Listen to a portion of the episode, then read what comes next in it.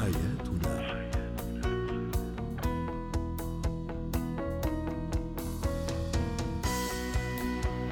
نجدد التحية لكل مستمعينا ومستمعاتنا أنتم تستمعون لبرنامج حياتنا.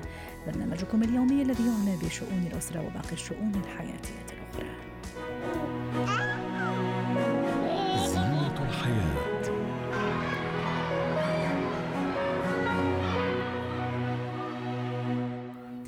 نتحدث اليوم عن معاني أخرى نلقنها لأطفالنا عن المدرسة. للحديث عن هذا الموضوع تنضم إلينا عبر الهاتف من القاهرة الاستشارية النفسية والتربوية دكتورة أميرة الفيشاوي. يسعد مساكي دكتورة أميرة. كأباء وأمهات نحرص دائما على أن تكون الدرجة الأولى لأطفالي أو لطفلي أنه يكون دائما هو الأول في الصف. لكن هل فكرنا أنه أيضا الدرجة المهمة والدرجة الأولى يجب أن تكون في حب الخير في الإنسانية لهذا الطفل هو يتعامل في مدرسته سواء مع زملاء زملائه وفي احترامه أيضا لمعلميه. أعطينا كذا مجموعة معاني جميلة يجب أنا أن ألقنها لأولادي عن المدرسة. آه، أهلا وسهلا بحضرتك. أهلا الحقيقة بيك. المدرسة زي ما حضرتك بتقولي هي ليست فقط للتعليم وإنما للتربية والتعليم. يندرج بقى تحت آه، كلمة التربية هنا هي نمو الشخصية اكتساب السلوك الصحيح الابتعاد عن السلوك الخاطئ بلس بقى زائد التعليم اللي هو إن أنا أقدر أحفز فيه الدوافع النفسية إن هو يعني يبذل قصارى جهده يعني عشان يحقق أهدافه التعليمية. لما الطفل بيدخل المدرسة لازم الأم تفهمه كده تفهمه إن إحنا دلوقتي هنتعلم مع في ثلاث آه، عناصر أول حاجة المدرس وتفهمه إزاي يبدأ يتعامل مع المدرس ويحترمه إن هو هيبقى مثابته زي والدته أو والده و وإن هو يبدأ ينفذ أوامره. وكمان لو هو أخذ عليه نقاط سلبية يبقى المفروض يتصرف إزاي؟ والمفروض يلجأ لمين؟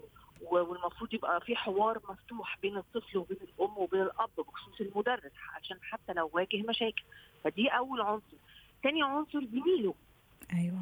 زميله هنا بقى دي بتبقى بمثابرة الحياة يعني المدرسة بتبقى تجربة أولى كده للطفل كأنه هو دلوقتي بيتعرض للحياة. فهنلاقي في في زمايله في أطفال مختلفين مثلا في الجنسيات مختلفين في الشكل مختلف في اللون يبقى اتعلموا إن هو إزاي يتقبل الآخر قبول الآخر. وإزاي يحترم الثقافات والعادات والتقاليد المختلفة. حتى لو كان زميلي مختلف عني بس أنا لازم أحترمه. بالعكس إحنا ممكن نتكاتف كلنا وناخد الإيجابيات من بعض ولو شفنا سلبيات يبقى نبتعد عنها. كل ده بيتطلب من الأم والطفل الحوار الحوار عشان تبقى فاهمة إيه اللي بيدور بينها وبين بين طفلها وبين زميلته أو زميله. كمان في آه المفروض تتعلموا إن أنت لو آه اتعرضت مثلا للتنمر إزاي هتتصرف؟ فالمفروض يبقى في حوار بينها وبينه مفتوح علشان تفهم مين اللي تعرض له للتنمر وتعرض وأذاه هل هو التنمر هو لفظي أذى لفظي أو أو أذى جسماني. آه لأن أحيانا آه برضه ممكن الطفل يتعرض لمخاطر في المدرسة. يبقى الأم هنا واجبها إنها توجهه وتفهمه إيه المخاطر اللي ممكن يتعرض لها وإزاي يحمي نفسه لها. لو تنمر من زمايله يبقى دلوقتي بيلجأ للمدير وللمدرس ان هو يتكلم وما يخافش. لو تنمر أو ممكن تحرش جسدي من قبل أي حد في المدرسة بتبقى في حالات يعني حالات قليلة بس لازم الأم تكون مفهماه إزاي يدافع عن نفسه في هذه الحالة وإزاي يحمي نفسه من تنمر اعتداءات نفسية أو جسدية. بان هو أول حاجة ما يخافش ويتكلم وإن دي شجاعة منه آه وإن هو يجي يحكي لها كل حاجة وتبدأ الأم بقى تعمل اتصالاتها مع المدرسة عشان تدرك آه المشكلة فين. فإذا هم هنا عنصرين عنصر المدرس عنصر زمايله عنصر بقى الدراسة إن إحنا عندنا قبل ما نروح لعنصر الدراسة آه. دكتورة أميرة تسمحي لي أيضا موضوع أنا أشوفه مهم يعني هذا رأيي الخاص موضوع أيضا المشاركة أو التشارك أيضا مع الزملاء بمعنى ممكن أنا أشوف زميلي مثلا اليوم أكله ما جابش أكل كثير ممكن أنا أشاركه أيضا طبعاً. أشوف زميلي آه. تعبان ممكن أنا أشجع ابني إنه يروح لعند زميله يزوره في المستشفى أو يساعده في دروسه وما إلى ذلك يا ريت أيضا نحكي على هذا الموضوع دكتورة أميرة آه طبعا هي بقى الخصائص والصفات الإنسانية اللي هو طبيعة آه الطفل هيكتسبها لأن إحنا قلنا المدرسة هي كأنها هي نموذج مصغر للحياه فطبعا لو طفل عيان هو هي إزاي بتقول له لا المفروض أنت تتعامل معاه إزاي وتبقى رحيم معاه إزاي؟ آه وما تتخ... ما تتريقش عليه مثلا طيب توده إزاي؟ لو بيعملوا في المدرسة مناسبات انهم مثلا بيجتمعوا أو بيجمعوا آه بيجي يشتروا هدية لزيارة المريض زيارة المريض مهمة جدا. آه زي ما حضرتك قلتي المشاركة بينه وبين آه زميله والمشاركة دي بتندرج تحت قبول الآخر. أنا لما هتقبل الآخر وهتقبل عاداته وتقاليده هبدأ أشاركه فكريا وهشاركه إن أنا آه أتقبل ألعب معاه. هشاركه إن إحنا ممكن نحط جدول دراسي مع بعض. يبقى أنا هنا علمته المشاركة واحترام وقبول الآخر. آه ده بالنسبة للطفل يعني. آه. طب وصلنا للنقطة الأخيرة حكينا عن المعلم ثم عن عن تلاميذ مع بعضهم البعض والنقطة الأخيرة؟ اللي هو بقى الأهداف التعليمية.